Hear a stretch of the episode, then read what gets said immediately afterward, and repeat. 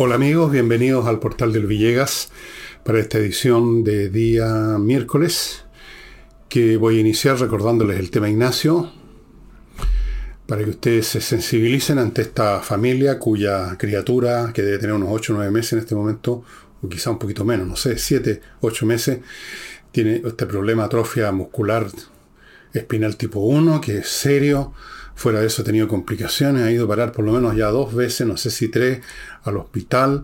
Y los remedios, y ese es el punto, son tan caros que ninguna persona, ni usted, ni yo, ni nadie de los que ven este programa, salvo que sea un magnate, puede solventar esos gastos. Por eso que se inició esta campaña en este canal y hay otros grupos también que están en lo mismo para ayudar a esta familia a pagar los remedios y que la guagua viva.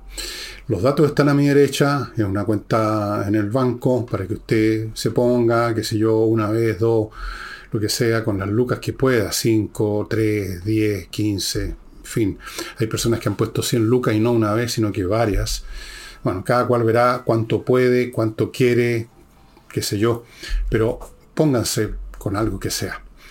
Primera cosa. Segunda, este jueves tenemos flamenco amigos, amigas, flamenco en la Casa del Jamón, como ya es tradicional, en Tenderini 171, al frente, pasando Agustina, hay un estacionamiento subterráneo, de manera tal que ustedes llegan, estacionan, caminan, no sé, 50 metros, será menos, y llegan a la Casa del Jamón, tranquilos, que el auto quedó bien custodiado, bien resguardado, se instalan, y ven un espectáculo maravilloso, comiendo, bebiendo, en fin, como ustedes quieran.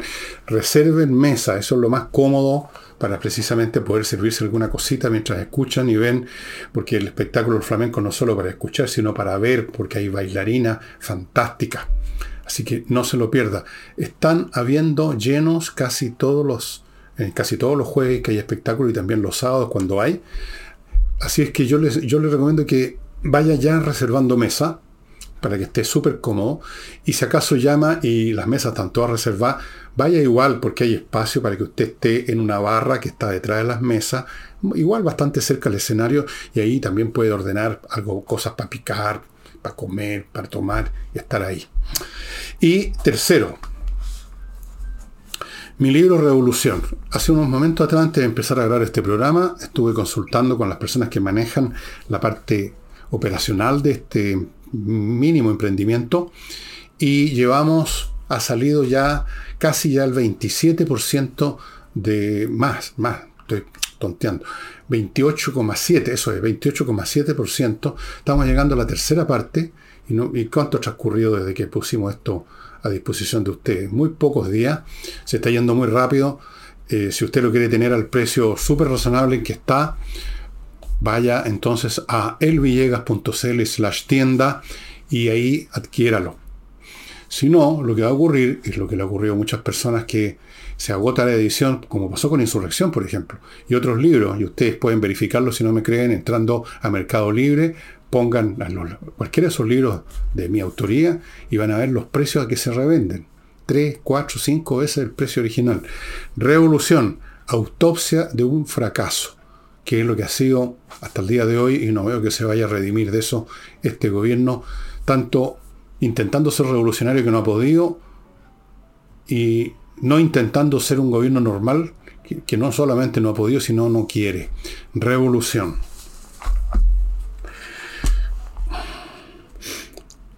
Voy a entrar a este programa, lo voy a comenzar por un punto que a ustedes les va a parecer totalmente ajeno a la, a la realidad nacional, pero ya van a ver ustedes que no. Estoy leyendo un libro de un autor irlandés, olvidado y no leído por nadie, debo ser el único habitante del planeta que lo estoy leyendo en este momento, un señor que se llamaba William Edward Hartpole Lecky.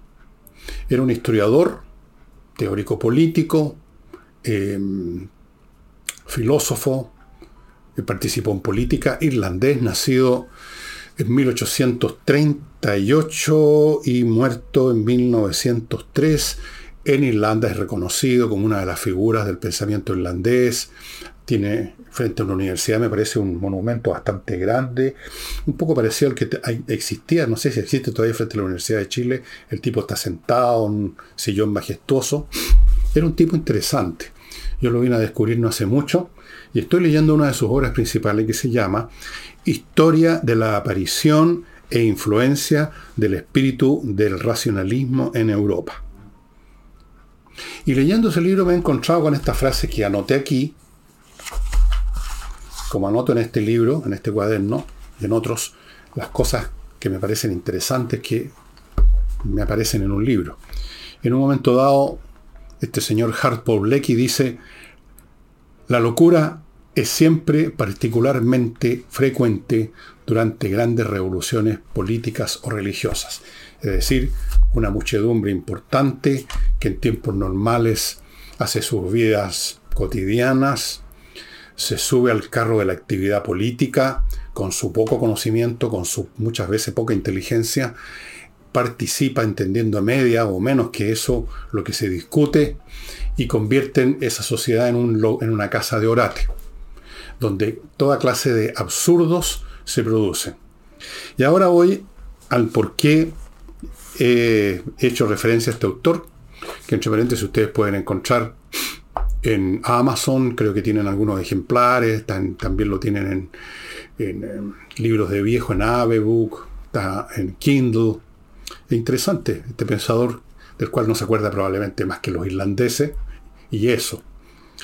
Porque en este momento, gente del, Congreso de izquierda, del oficialismo, pretenden acusar constitucionalmente a la señora Ángela Vivanco por haber dicho lo que dijo en cuanto a que las devoluciones de los supuestos cobros excesivos solamente le tocaría recibirlas a los que presentaron demandas.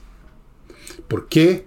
Porque esa porque fue una sala de la Corte Suprema la que dictaminó que tenían que haber pagos y resulta que cuando una corte dictamina, dictamina y resuelve a favor o en contra del demandado o el demandante, o sea, de alguien que entró en la mecánica judicial, la corte, ninguna corte y ningún organismo del Poder Judicial puede pretender legislar. Porque si usted establece una norma saca una resolución que abarca a todo el mundo, habiendo o no demandado, habiendo o no iniciado una acción legal, usted está en el fondo promoviendo una ley. Y eso no corresponde a la justicia. La señora Vivanco no dio toda esta explicación, pero dijo que en un momento dado, en esta entrevista, que los que recibirían serían los que demandaron en su momento a las ISAPRES por cobro excesivo. Y esto, como dije hace unos dos días, y lo comentamos también ayer con Nicole, fue una explosión que soltó esquilas para todos lados y ya ven ustedes, una de esas es esta pretensión de esta gente enfurecida, o este señor Harper Lecky diría locos, enfermos del mate, pretenden llevarla al, al Congreso bajo una acusación constitucional. Yo no creo que esto prospere, pero quiero referirme al solo hecho de que haya gente que cree que eso es lo que corresponde. Eh, lo de Lecky, entre paréntesis, o de Hartford Lecky me hizo sentido además, aparte de por esta anécdota, podríamos decir, de lo que está ocurriendo en Chile.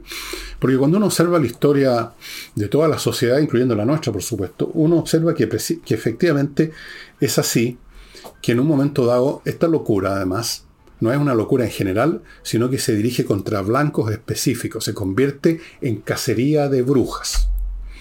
El propio autor de este libro, que les recomiendo que ubiquen en la Internet, para los interesados en esta historia del desarrollo del pensamiento racional, da cifras que yo no conocía respecto a cómo la cacería de brujas propiamente tal, personas, mujeres, casi siempre mujeres, que eran acusadas de tener tratos con el demonio, cómo fueron exterminadas de la manera más brutal, más terrible, con torturas, quemadas vivas en una, en una, en una hoguera, miles de miles de miles de miles a veces cientos en un día, en una semana. Fue un proceso mucho más vasto, mucho más significativo desde el punto de vista de la dinámica social de lo que uno imaginaría. yo, yo mismo creía que era un tema más o menos episódico, pero no. Y refleja una ley histórica en el sentido de que en estos tiempos de convulsión, esta locura busca blancos a los cuales destruir para evacuar la rabia, para evacuar las frustraciones, para tener un supuesto culpable de lo que está pasando y por lo tanto al castigarlo, aparentemente ponerle remedio a la situación. Desde luego, la edad media a estas personas acusadas de brujería eh, se daba como prueba de que se había producido una sequía o una inundación, cualquiera de las dos cosas, y había sido producido por la, la bruja. No se les pasaba por la cabeza que una persona dotada de poderes como para generar una sequía o una lluvia tendría suficientes poderes para impedir de que la atraparan, que la torturaran y que la quemaran viva, ¿no? Eso iba, ese tipo de análisis simple no se pasaba por la mente de los fanáticos porque es un estado de febrilidad llamado locura. Y en otros tiempos y en otros lugares, por ejemplo en la Unión Soviética, el blanco que se escogió eran los supuestos saboteadores del socialismo o la pequeña burguesía entendida como una categoría, no como personas de carne y hueso, sino que como una categoría, etc. También fueron, por Stalin y otros, aniquilados en masa. Los kulaks, que eran campesinos que tenían cometían el pecado de que les fuera bien porque eran industriosos, trabajaban bien, entonces tenían buena comida, podían vender, eran entonces pecadores, eran objeto de matanzas, de despojo, de todo eso. Hay historias infinitas en algunos de los libros que le he mostrado sobre el tema de Rusia. el delirio político entonces es una cosa no casual ni episódica, sino que tiene que ver con tiempos de confusión, de revolución, de conmoción, y tiene que ver con la irrupción de las masas. Las masas eran las que muchas veces iniciaban los temas de brujería. A veces por razones de envidia, por razones de odio, acusaban a alguien de brujo, y el acusado de, de brujo, más bien de bruja, porque prácticamente todas las veces fueron mujeres, no tenía cómo librarse el asunto. Cualquier cosa que dijera o hiciera se consideraba una prueba de que era bruja y terminaba en la hoguera. Ahora en Chile y en otras partes del mundo el mecanismo no es quemar en la pira, ni un balazo en la nuca al estilo soviético, sino que es la cancelación o la acusación constitucional. Ahora es doña Ángela Vivanco. En otros casos a ciertas personas se las acusa de acoso sexual, a otros se les cancela, se les echa de las pegas, hay un blanco. ¿Para qué?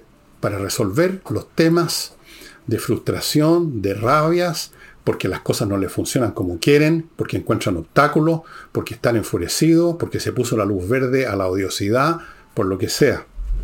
Y en esta locura colectiva ha caído el Congreso chileno, la clase política chilena en su conjunto, y aquí incluyo a los de derecha, que también han una y otra vez eh, amenazado por lo menos de usar el recurso en la acusación constitucional que debiera ser usado en contadas ocasiones y cuando hay todas las razones de peso para eso.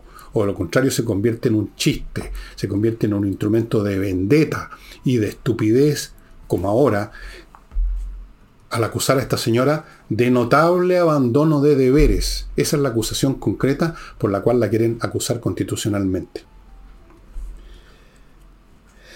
Es muy desafortunado cuando una sociedad llega a estas etapas en que una turba de mediocridades ignorantes se sienten empoderadas, se sienten con permiso para expulsar sus odios, las frustraciones, porque son losers contra algo o contra alguien. Y entonces se empieza a producir una sinergia maligna, destructiva, que la vemos en Chile eh, manifestándose de las más diversas maneras, y en el Congreso se manifiesta, entre otras cosas, con esto de las acusaciones furibundas que no tienen ninguna base.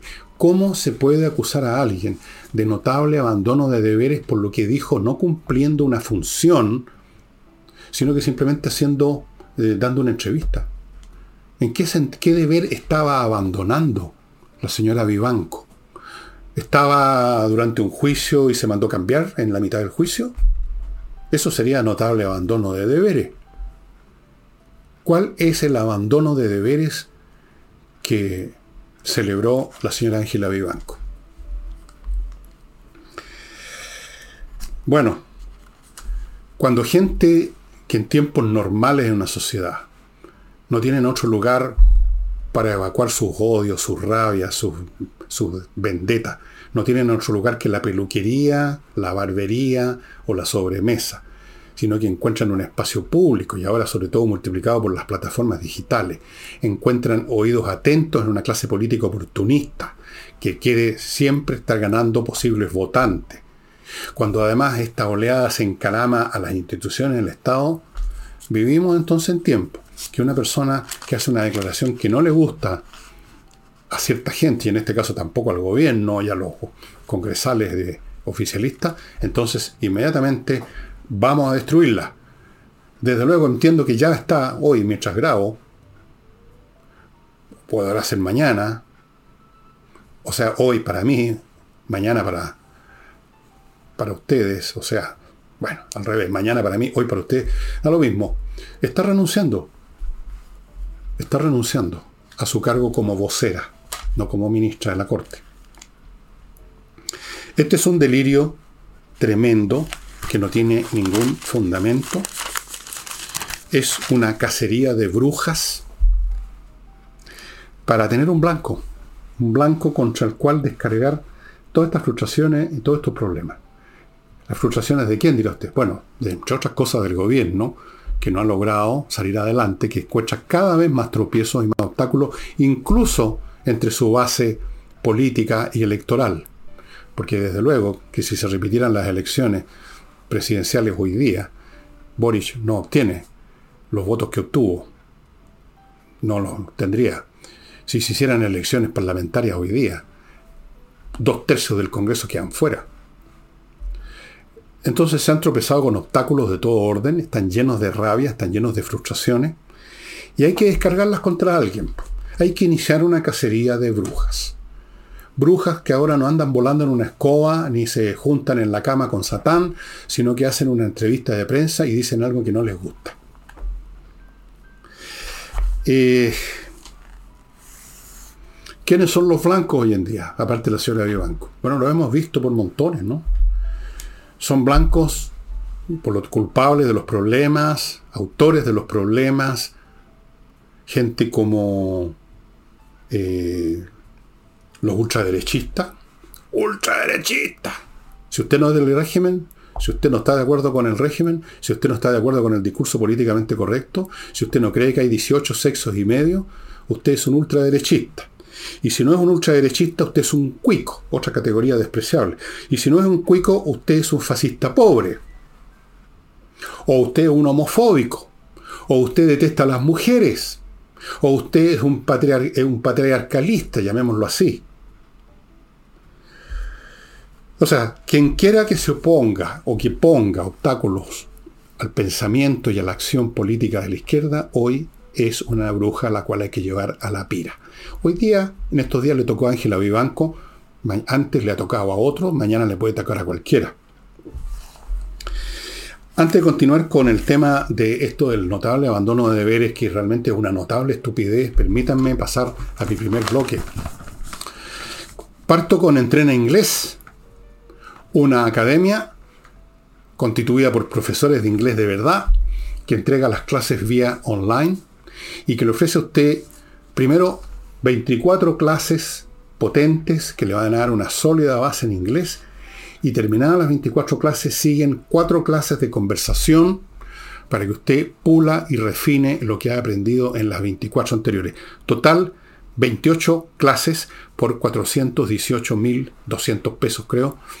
Nada, estimados amigos, es la hora ya de aprender inglés o usted se queda fuera de las dos tercios de las cosas que pasan en este mundo. Entrenainglés.com.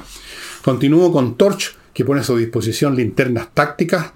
Las llaman así por su resistencia a los golpes, porque resisten caer al agua hasta dos metros, porque tienen una potencia lumínica increíble, como yo les he mostrado en varias variantes, porque tienen distintos modelos, desde uno de este porte, que tengo en mi bolsillo, hasta otros un poco más grandes, con una fuerza lumínica impresionante. Todas tienen baterías recargables, que son las propias de la linterna, que usted las recarga en el computador con una unidad USB, la enchufa en el, en el computador y se carga de nuevo, y así millones de veces.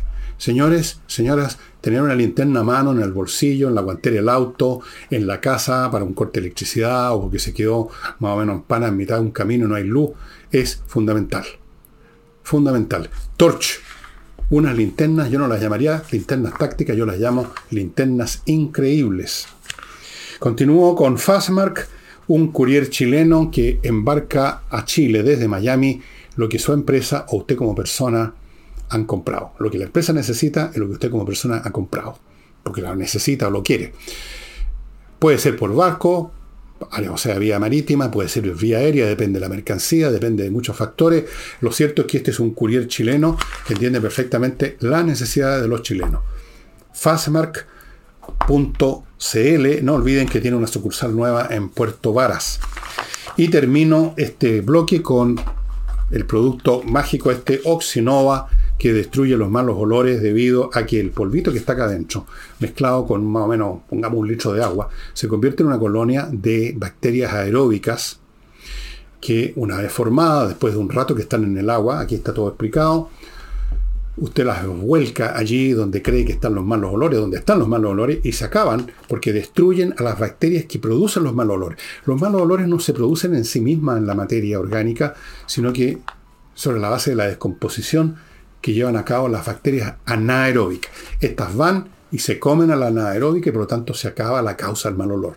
Usted lo puede echar así, eh, con un vaso, todo el contenido, o puede meterlo en un vaporizador y vaporizar, por ejemplo, en un jardín. En fin, múltiples usos, incluyendo usos industriales. Fuera de eso, eh, la empresa que trae, o sea, Oxinova, ustedes se pueden contactar al sitio donde se compran estos productos, no los va a encontrar en ningún otro lugar le ofrecen el servicio de expertos que vayan a su edificio a ver los temas de malos olores originados no en las casas o los departamentos, sino que en aquellas cámaras donde en los edificios se deposita el agua servida que no va a dar de inmediato a las alcantarillas. Y ahí a veces se producen situaciones que llevan los olores por las cañerías a los departamentos. Eso requiere un tratamiento, requiere expertos que revisen eso. Oxinova le ofrece ese servicio. Acusan entonces a Ángela Vivanco, a, esta, a la bruja Vivanco, llamémosla ahora, de notable abandono de deberes por sus declaraciones en un medio de prensa. Yo les pregunto a ustedes, ¿qué deberes se abandonan cuando uno no está ejecutando esos deberes, sino que está dando una entrevista? Díganme ustedes, ¿qué deber abandonó? Es el piloto que abandonó la cabina de, mando del avión. Es el cirujano que dejó la operación a medio camino. Es el juez que no dictó sentencia, sino que se mandó cambiar. No. Es una persona que está dando una entrevista. ¿Cuál deber abandonó? Tal vez es el deber de apoyar al gobierno. Se supone quizás que todos las personas que forman parte del aparato del Estado y que eventualmente debieran ser parte de la nomenclatura con, con gusto o a regañadientes, tienen que apoyar al Estado, pues tienen que apoyar al gran presidente de la República, tienen que apoyar las políticas del Partido Comunista. Ese es el deber que abandonó, parece la señora Vivanco. O lo mejor lo que abandonó es el deber de, tener de no tener opinión, no tener opinión contraria al gobierno, no tener opinión contraria ni siquiera al gobierno, no tener opinión favorable a los planes del gobierno que desean destruir, evidentemente, las ISAPRES, haciendo uso de los tribunales. Si de abandono o de, ir más allá de los deberes se trata, yo creo que habría que considerar la situación del señor Sergio Muñoz, de la tercera sala que llevó a cabo todo este proceso de la ISAPRE. Porque resulta que el sistema judicial solo puede dictar resoluciones decretando inocencia o culpabilidad en relación a quienes están dentro de un proceso demandante y demandado. No pueden ellos producir resoluciones que abarquen a gente que no está dentro de esta mecánica, que no ha hecho una demanda o no es demandado. Eso no corresponde al Poder Judicial, eso corresponde al Poder Legislativo que legisla. Una cosa es una resolución judicial y otra cosa es una legislación del Congreso. Y el señor Muñoz, llevó a cabo de facto una resolución como las del Congreso. Si lo hizo a sabiendas, o aquí hay un tema de desprolijidad en la redacción del fallo, Sé que hay un tema también de desprolijidad consciente o inconsciente del gobierno, de no averiguar bien de qué se trata la cuestión, da lo mismo. Pero si hay alguien que ha ido más allá, o más bien dicho, que ha faltado a su deber de manejarse dentro de los límites propios de la, del Poder Judicial, tendría que ser Muñoz. Él es el que, el que sentenció, no la señora Vivanco. La señora Vivanco ha hecho un comentario que a usted puede no gustarle, que a usted incluso le puede parecer erróneo. Yo creo que no, que es absolutamente correcto. Pero pongamos que le parece erróneo. Pero eso no es un notable abandono de deberes. Es a lo mejor quizás una equivocación, no un abandono de deberes. Hemos llegado a esa locura. Es decir, el día de mañana, a mí o a cualquier otro youtuber que no les gusta, pueden acusarlo de abandono de deberes, porque el deber suyo, señor, era decir puras cosas simpáticas y amorosas del gobierno. Usted abandonó ese deber que tiene con la patria. Así que lo vamos a acusar de alguna cosa. Algo vamos a encontrar para joderlo. Muy grave, muy serio, porque es un paso más que va, como dirían los comunistas, en la dirección correcta de crear un Estado totalitario un Estado, digamos, donde solamente existe una manera de pensar, una manera solo de legislar, una sola manera de juzgar, todas las demás son brujas que hay que ponerlas en la pira. Bien, increíble, realmente increíble, estimados amigos, lo lejos que estamos llegando. Porque estas cosas, si usted se le hubieran dicho hace unos meses que iban a suceder, ¿Para qué hablamos de hace unos dos, tres años, antes del llamado estallido social, que íbamos a encontrarnos con este tipo de cosas? Que si usted declaraba algo en una entrevista que no le gustaba al gobierno, usted iba a ser acusada de notable abandono de deberes. Usted no lo habría creído, habría dicho que uno estaba exagerando. Así que haga ahora un esfuerzo de imaginación y extrapole esto para más adelante a qué situaciones vamos a llegar en cuanto al uso de los órganos del Estado chileno en, con en todos sus poderes, en todas sus manifestaciones, Congreso, eh, la, justicia y el Ejecutivo. ¿En qué se van a detener estas personas?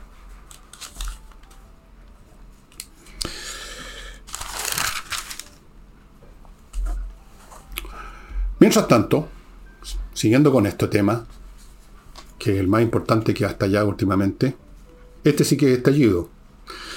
Las ISAPRES dos ISAPRES, no sé cuáles, no, no salía esa información, estarían estudiando una demanda contra el Estado chileno ante una Corte Internacional de Justicia por los cambios de criterio que estarían afectando sus inversiones. Hay disposiciones legales en, en esta materia en cuanto a que una empresa que invierte en Chile, porque hay inversionistas extranjeros en las ISAPRES, están protegidas para que no ocurra que el día de mañana o pasado mañana cambien las condiciones en virtud de las cuales invirtieron en este país. El asunto no ha llegado todavía a la demanda. esas ISAPRES están en conversaciones con el Estado para ver hasta dónde van a llegar las cosas. Pero el segundo paso, si no están conformes con la respuesta del, Estado chileno, del gobierno, en otras palabras, van a llevar esto a una demanda internacional. Por otro lado, tres ISAPRES, yo no sé si son las mismas, o dentro de estas tres están estas dos o no, están pidiendo una aclaración, me imagino que pueden ser las mismas, pero da lo mismo. Están pidiéndole una aclaración a la Corte Suprema, o sea, que se pronuncie el señor Muñoz, que se pronuncie no la Corte Suprema, el que dictó este fallo, que diga, bueno, ¿de qué se trata? Tenemos que pagarle estos llamados cobros excesivos a los que demandaron, que son hartos, son 700.000 personas, o tenemos que a todo el mundo, aunque no nos hayan demandado. Aclaren su punto de vista, en eso se está. Como ven, este asunto no piensa acabar, sino que está recién empezando, diría yo, estimados amigos. Y revela una vez más, por un lado, las intenciones del gobierno, o sea, de la clase política que ustedes mismos, o muchos de ustedes pusieron arriba, en un rapto de locura, como el que describía Hart Paul Lecky, revela la falta de diligencia, revela hasta qué punto ha ocurrido lo que yo tantas veces he conversado aquí en el sentido que el Poder Judicial fue invadido en un proceso de años por gente que se creyó, no voy a decir autorizada, sino que mandatada por poderes divinos a venir a salvar la justicia de las iniquidades durante el régimen de Pinochet y llegaron con sus ideas izquierdosas que en algunos casos se convirtieron casi en actos dignos de un Tony, como este juez que salió en una causa con los mapuches vestido entero rojo, para que quedara bien claro cuáles son sus ideas. Esa infiltración o llegada, ni siquiera fue infiltración, fueron llegando, fueron llegando, y llega un momento que se produce una masa crítica de gente que piensa de esa manera, y entonces empieza a ocurrir lo que se llama el activismo judicial. Ya los jueces no, no dictan sentencias sobre la base de las leyes y de acuerdo a los estrictos criterios de las leyes y de acuerdo a si usted es demandante o demandado, sino que se empiezan como el señor Muñoz a legislar, pues. A legislar. Antes de continuar, amigos, les voy a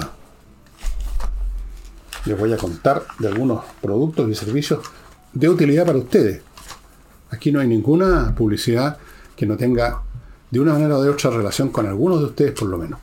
Por ejemplo, si usted vive en un edificio o en un condominio y teme con buenas razones de que lo vayan a asaltar, de que el día de mañana entran a su condominio, su edificio y lo roban a usted o a sus vecinos, vale la pena entonces que se vaya poniendo en manos de seguridad y accesos esta empresa que se encarga de poner un resguardo allí donde es clave, el acceso, el acceso a su edificio o el acceso a su condominio.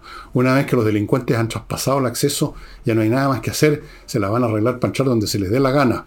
Ellos, seguridad y acceso, instalan todo el equipamiento electrónico de vigilancia, los protocolos de conducta de los que están vigilando, para que no se produzca eso, para que su acceso sea eh, seguro. Aquí tienen una, yo no voy a detallarla, ustedes pueden conversar con ellos, pueden entrar al sitio de ellos, seguridad y acceso, todas las tecnologías que se utilizan para, para controlar, para controlar el acceso. Sigo con kmmillas.cl, que como usted sabe es el sitio donde puede vender las millas que acumularon sus vuelos antes que desaparezcan, antes que se conviertan en cero, antes que eso ocurra, y si usted no las va a usar en un vuelo o próximamente, vaya a kmmillas.cl y se las van a comprar y va a convertir esas millas en dinero. Y continúo con Wonder, esta empresa Wonder Artistic Models, empresa nacida en Chile que está con una proyección ya internacional creando estos modelos armables de madera de animales antidiluvianos, como se decía antes. Eh, fauna prehistórica del Jurásico, de la época del Jurásico, cuando existían. Son diseños increíbles. Se me olvidó traerles uno que ya creo que se los mostré de este porte del chilenosaurio, una especie de dinosaurio que se crió, por así decirlo, en nuestro país, cuando no era nuestro país, cuando era un territorio simplemente. Usted los recibe, los arma, hay instrucciones para armarlo, es un trabajo interesante armar estos modelos, son muy bonitos, están ya siendo expuestos en museos, en, por ejemplo acá, en el Museo Nacional de Historia Natural, el Museo Histórico de. Sí, el que está ahí en el Parque O'Higgins, me parece. En Italia, en el Museo de Historia Natural de Milán, en el Museo Paleontológico de Montevacchi. Son realmente espectaculares. Yo les sugiero que entren a wonderartisticmodels.com. Ahí está. Y vean estas criaturas que usted puede armar. Bueno, vamos a ver en qué termina, porque esto todo está recién empezando esta bomba, todavía la onda de choque va avanzando y los fragmentos de metralla siguen volando en busca de nuevos blancos. Una manifestación más de las intenciones del gobierno, de la falta de diligencia del gobierno, de la llegada al Poder Judicial de personas que lo entienden de una manera muy distinta y de nuevos peligros que amenazan las finanzas y la economía y ahora también la salud nacional. El gran pastel el gran pastelito que tenemos en el poder en este momento, amigo. Y ya que estamos hablando del poder, la Confederación de Reproducción del Comercio y el señor tan, tan, tan, tan, tan, tan, Mario Marcel. Hola amigo, soy Mario Marcel. ¿Cómo te va Mario? Bien, ¿y a ti? Bueno, Mario Marcel están buscando lo que los empresarios de la Confederación insistieron en llamar un pacto fiscal que para ellos es un concepto más amplio que el tema meramente de reforma tributaria. ¿Qué es lo que les interesa a los empresarios, que mal que mal son los que, los que son la columna vertebral de la economía, le gusta usted o no? Para los empresarios es esencial la modernización del Estado. Bueno, esto de la modernización del Estado, estimado amigo, es el santo grial, y como el santo grial de las reformas, nunca ha sido encontrado nunca ha sido conseguido y jamás lo será, y menos en un país como Chile, donde el Estado no es un mecanismo administrativo más o menos perfecto o imperfecto, más o menos eficaz o no, pero mecanismo administrativo en última instancia que tiene como objeto llevar a cabo actividades a beneficio y por necesidades de la comunidad. Lo puede hacer bien, lo puede hacer mal, pero es un instrumento. No, en Chile nunca, por lo menos de la época, yo diría a partir de los años 30 del siglo pasado, nunca ha sido meramente un instrumento para efectuar ciertas tareas. Eso se ha ido ah, quedando en un rincón. Básicamente, el Estado no tiene como objeto procurar servicios, sino procurar pegas, procurar favores, darle pitutos a quienes votaron por uno o votarán por uno. Es un premio, es una póliza de seguro política.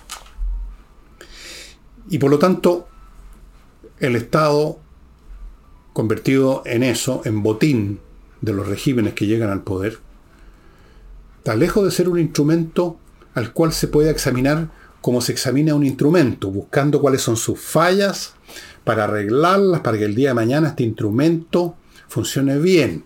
Al martillo se le salió la cabeza y entonces hay que pegarla con alguna manera para que funcione bien. No, esto no es un martillo, esto no es un bisturí, esto no es un instrumento, es una bolsa de pitutos, es un premio político. Y, así lo ha sido hace mucho tiempo. Más aún, más aún, si hoy en día es un instrumento todavía, no es para dar salud, porque no la da, no es para dar protección y seguridad, porque no la da, sino que es para hacer posible la revolución. Si va a ser el Estado chileno nuevamente un instrumento, va a ser para cumplir ese fin y por ese motivo, como lo he explicado en muchos programas, están repletando las instituciones públicas con los caballeros de barba y bigote y las señoras con vestimentas de los pueblos originarios o lo que sea, para convertir el Estado en instrumento de la revolución. Si va a ser un instrumento, va a ser instrumento para eso y nada más. Entonces, ¿de qué modernización están hablando estos empresarios? Naturalmente, cuando ellos hablan de modernización, lo que están queriendo decir es que hay que cortar la grasa, que hay que eh, cerrar las actividades que no funcionan, que son infinitas, que hay que terminar con la sobrepoblación. Pero eso es lo mismo que decir hay que terminar con la razón de ser de ese Estado, que es precisamente dar pegas. Eso es imposible nunca se ha logrado. La frase modernización del Estado ha quedado siempre limitada a eso, a ser una frase, a ser un mantra, a el tipo de cosas que se ponen en un programa. Vamos a modernizar el Estado. Ok, qué bueno, podrían también decir, vamos a hacer que la gente huele, vamos a hacer que se acabe el cáncer, vamos a hacer de que, no sé, porque que los, patos pasen volando y ya fritos al alcance de la mano. Podría también decirse eso, es lo mismo. Es imposible. Es imposible porque eso significaría cambiar la verdadera función del Estado chileno, que es generar una base política para los que llegan al poder. Punto. Es lo esencial. Y las funciones que alguna vez pudo haber cumplido más o menos efectivamente, como fue un tiempo, la salud en Chile, ya no las cumple. O las cumple pésimamente mal. Ya son marginales. No son el corazón del Estado, están al margen del Estado.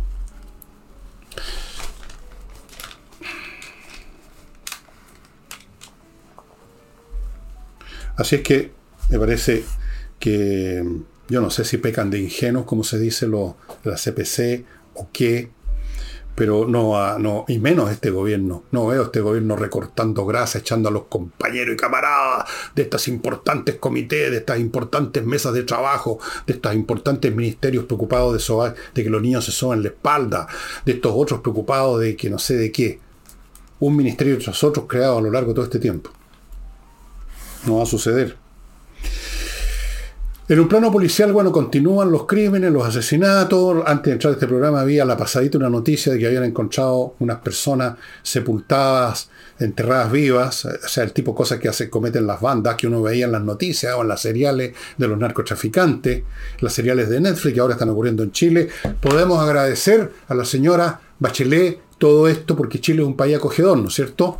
Pero eso no es todo. La PDI, que es la última línea defensiva que tenemos, parece, acaba de desarticular una banda dedicada al tráfico de droga y la banda era formada por 11 extranjeros, todos. Podemos imaginar que son colombianos o venezolanos, no sé. 11, todos extranjeros. Chile es un país acogedor. Acogimos a estos 11, como hemos acogido como un millón, más pues, un millón cuatro creo que ya vamos, por ahí. Amigos, estamos tal yaco, como se decía antiguamente. Em, continuando con el tema salud, el presidente de la Asociación Gremial de las Clínicas Privadas, don Gonzalo Greve, eh, hizo declaraciones ante la Comisión de Salud del Sonado y dijo que las clínicas han estado viviendo todo este tiempo bajo una tremenda repitió muchas veces la palabra incerteza, incertidumbre, incertidumbre, incerteza. Uno se preguntaba, bueno, incertidumbre de qué específicamente, ¿por qué no especifica un poco más, señor Greve? Que en la incertidumbre de hasta qué punto el señor Greve se atreve a decir las cosas como son. lo más que dijo fue que ha, tenido toda esta situación de incertidumbre, sin explicar a qué específica incertidumbre se refiere, negativas consecuencias y ha postergado y congelado las inversiones ha habido, y esto sí que ya es concreto, aquí sí que dijo algo concreto, señor Greve, ha habido un 40%, o sea, casi la mitad menos de inversiones en el campo de las clínicas. O sea, ¿qué, hace, qué inversión hacen las clínicas? Compran nuevos equipos, qué sé yo, máquinas de rollos X, o aparatos X, Y o Z, o construyen nuevos pabellones, bueno, eso. O contratan más personal, abren nuevas, eh, habilitan nuevas dependencias, todo ese tipo de cosas han disminuido, dice, en un 40%. Yo no sé qué incertidumbre se refiere el señor Greve cuando está clarísimo que de lo que se trata. El gobierno quiere destruir la ISAPRE, punto. Al menos, como mínimo, una parte importante de, los, de, la, de la horda política que es y apoya al gobierno quiere eso. Desde luego el Partido Comunista. ¿Dónde están sus incertidumbres, señor Greve? ¿Por qué no dice las cosas derechamente? Me pareció, bueno, por lo menos dijo esto el 40%, y quizás debiera agregado que no solamente han disminuido las inversiones, sino que el día de mañana van a disminuir la cantidad de clínicas disponibles porque van a quebrar. Mencionó cifras de deudas con FONASA. No explicó exactamente el tema de las deudas, pero son cuantiosas. El hecho es que el sistema está acogotado. Me gustaría que el señor Gonzalo Greve fuera más claro y preciso para otra oportunidad. No tiene por qué suponer que la gente sabe a qué se refiere cuando habla del endeudamiento con FONASA. ¿El endeudamiento FONASA con las clínicas o de las clínicas con FONASA? Bueno, supongo que es de FONASA con las clínicas. Pero no debiera uno hacer declaraciones que obligan a hacer suposiciones, señor Greve. Ya no están los tiempos para estas cosas medias vaporosas, señor Greve. Eh, señores, Learning Group. Learning Group está constituido por un grupo de empresarios muy exitosos que le enseñan a la gente a ser también empresarios o emprendedores exitosos y está para esos efectos entregando cursos de distinto tipo cada cierto tiempo. Hemos visto uno de administradores de edificios, luego hemos visto uno para hacer negocio con remate de propiedades inmobiliarias y hay otros más que vienen en camino que ya están por entregarse. Yo le recomiendo, si usted tiene ganas de iniciar una actividad interesante, nueva y lucrativa, con gente que sabe de qué está hablando porque a ellos les funcionó y saben qué es lo que hay que hacer para que funcione, que se ponga en contacto con el Learning Group en las direcciones que aparecen a mi derecha. Y si usted quiere más allá de emprender, quiere cambiar su vida por completo yéndose de Santiago, por ejemplo, que ya se hace cada vez más invivible. Lomas de Millaray es un proyecto inmobiliario que le ofrece la oportunidad de adquirir una parcela en la comuna de Los Muermos, en la región de los lagos, la más bella de Chile. Y usted puede ver esa zona, esas parcelas, en lomasdemillaray.cl, donde tienen un video, así que usted puede ver realmente de qué se trata.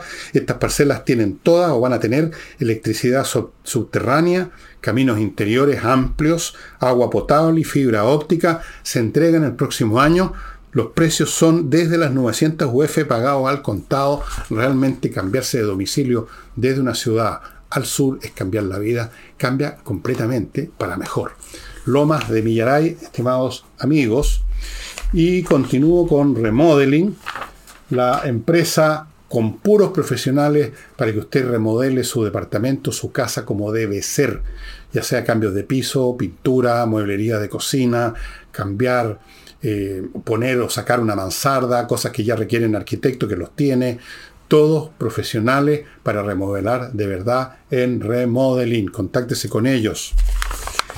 Continúo con Villaflores, un una empresa que ofrece flores en arreglos florales fantásticos, tienen más de 400 distintas composiciones con distintas flores, con distintas, qué sé yo, usted sabe lo que es una composición floral, o sea, yo no tengo idea, pero he visto algunas, son 400 y los profesionales de Villaflores atienden todas sus dudas, tienen una plataforma digital muy amigable para ver lo que tienen, para comprar y ofrecen un 15% de descuento con el código F Villegas, estimado amigo, reparto de estos, de estos arreglos florales a todo Santiago.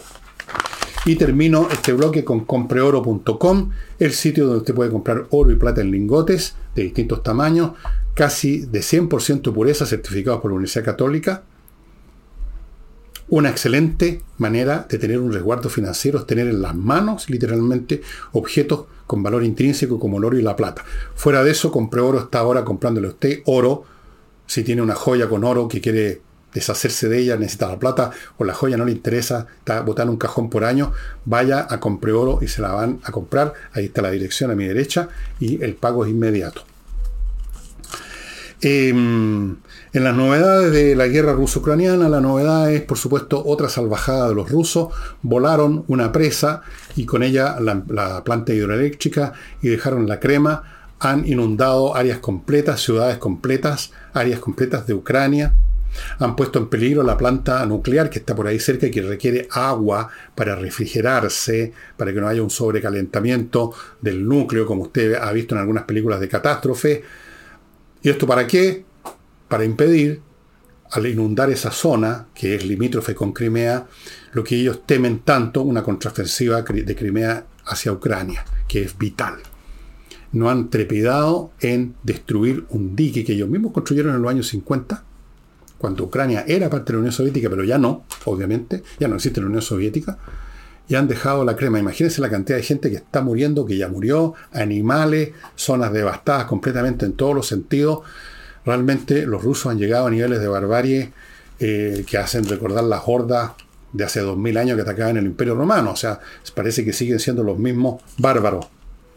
Vamos a ver en qué termina eso. Igual los van a contraatacar y los van a demoler. Porque el ejército ruso está desmoralizado, descomponiéndose, con querellas internas, no tienen futuro, están liquidados. Perdonen las señores amantes de los rusos, comunistas o comunistas que todavía adoran a los rusos, pero están liquidados, a pesar de las salvajadas que han cometido.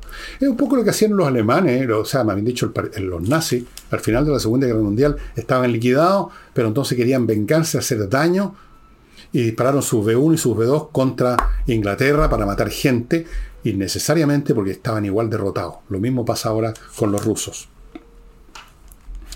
Y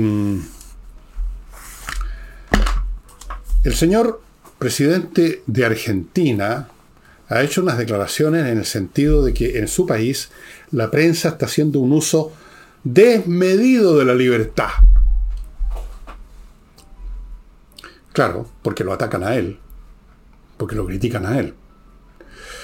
El señor Fernández una vez más demuestra su poca inteligencia, tan propia en general del club progresista que tenemos gobernando América Latina en este momento.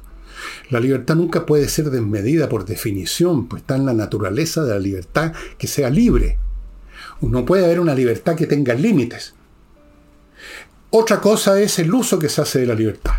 Usted puede decir, la libertad, estas personas la usaron dañándome a mí. No puede decir, usaron mal la libertad. Como si la libertad en sí misma, pasado cierto grado, fuera, se convirtiera en mala. No. La libertad es la libertad, no, tiene, no puede tener, porque entonces deja de serlo, límites. Las personas pueden poner límites a sus conductas y deben poner límites a sus conductas porque vivimos en sociedad y la sociedad impone reglas. La sociedad es un sistema de reglas y eso pone, obvia, por definición, límite a las conductas, a lo que se puede hacer. Pero la libertad en sí, como tal, no tiene límites, no puede ser desmedida. Lo único que puede ser desmedido es la opresión porque usted puede oprimir un poco, bastante o en forma total, como ocurría en los países comunistas. Pero la libertad es libre, señor Fernández. A ver si estaría haciendo estos reclamos si la prensa estuviera atacando no a usted, sino a la oposición, si es que existe oposición en, Argentina en este momento. Ahí sí que no, no importa. Bien, eh, antes de mostrarles el libro, les recuerdo a Hey, el corredor más rápido inmobiliario de Chile, que vende les recuerdo mi climo, que tiene ahora una oferta espectacular, estimados amigos. Usted compre tres equipos y le van a dar el cuarto gratis. De forma que en una de esas usted se puede poner de acuerdo con su vecino. Entre los dos compran tres y van a recibir cuatro y cada uno se queda con dos. Mire qué buena solución tiene. Compre tres, va a recibir cuatro. Esta oferta, por definición, como todas las ofertas de este tipo, tiene un límite en la cantidad de equipos que están disponibles para esto. miclimo.com y continúo con conversas numéricas que ahora está ofreciendo unos cursos de programación. Cupo tope 20 personas. Para los niños ideal. El aprender a programar es un muy buen método como la matemática misma o como el ajedrez o como la música, en este caso la programación, para ordenar la mente. Ordena a los chicos y ese orden queda instalado queda como una especie de, queda como un programa dentro de la mente de los niños, el enfrentar las tareas metódicamente, por orden de la A a la Z, paso por paso, con concentración, con diligencia y con el placer de que el resultado final es algo que funciona. Cuando uno crea un programa, aunque sea la cosa más simple del mundo, y lo echa a correr en el computador y funciona y se obtiene el producto que uno quería, uno siente una tremenda satisfacción. Y a la pasada estado ordenando su mate. Para los niños espectacular. Póngase en contacto rápido. Quizás en una de esas ya se llenaron estos cupos. 20 cupos para este, este emprendimiento que se llama Conversaciones Numéricas y que ahora se transformó en Conversaciones Programáticas. El libro que les voy a mostrar puede ser muy interesante para los que quieren estudiar historia, la historia eclesiástica de la cristiandad, pero que en el fondo es la historia de Europa en gran parte. Y es este libro de John Julius Norwich, muerto no hace mucho, Monarcas absolutos, la historia del papado, estimados amigos. ¿Para qué les digo las loas que encuentro aquí para el autor John Julius Norwich, con el cual una vez me puse en contacto, pero no mucho?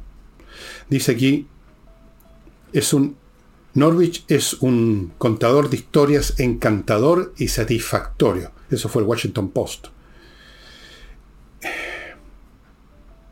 Él ha puesto a los lectores de esta generación más en deuda que cualquier otro escritor inglés, decía el Sunday Times, y así sucesivamente. Es súper entretenido Absolute, Absolute Monarchs, porque con el, la historia de la monarquía, eh, esta especie de monarquía absoluta que es el papado, porque el papa es un monarca absoluto, es en el fondo la continuación sin legiones del imperio romano. Muchas incluso el latín era el lenguaje de Roma los, incluso las vicarías, las diócesis, son nombres de divisiones administrativas del Imperio Romano tardío.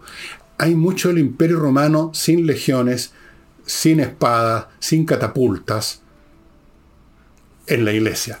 Y la historia de esta iglesia en permanente conflicto en Europa con los poderes seculares, con reyes, con emperadores, con esto, en perpetuo conflicto, en, perpetuo conflicto, en un momento dominando toda la estructura mental de Europa, en otro momento empezando a perder esa, ese dominio, esa hegemonía, todo eso a través de la historia del papado, de estos monarcas absolutos, parte seguramente con, yo no me acuerdo ya, lo leí hace unos, unos años atrás. Bueno, uno de los primeros papas importantes es Gregorio el Grande, ese tipo gobernó, porque gobierna la iglesia entre el 590 y el 604 después de Cristo.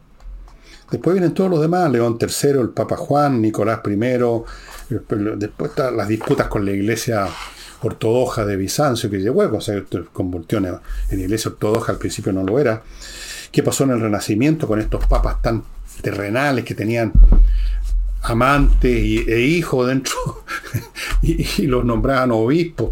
Bueno, muy entretenido, muy interesante, porque además este señor Norwich escribía muy gracioso, con mucho humor, con mucho colorido y Vale la pena. Súper entretenido, estimado amigo, lo encuentran en Amazon. Y con eso termino el programa de hoy, que por supuesto me recontra pasé. Nos estamos viendo mañana jueves con Nicole Rodríguez.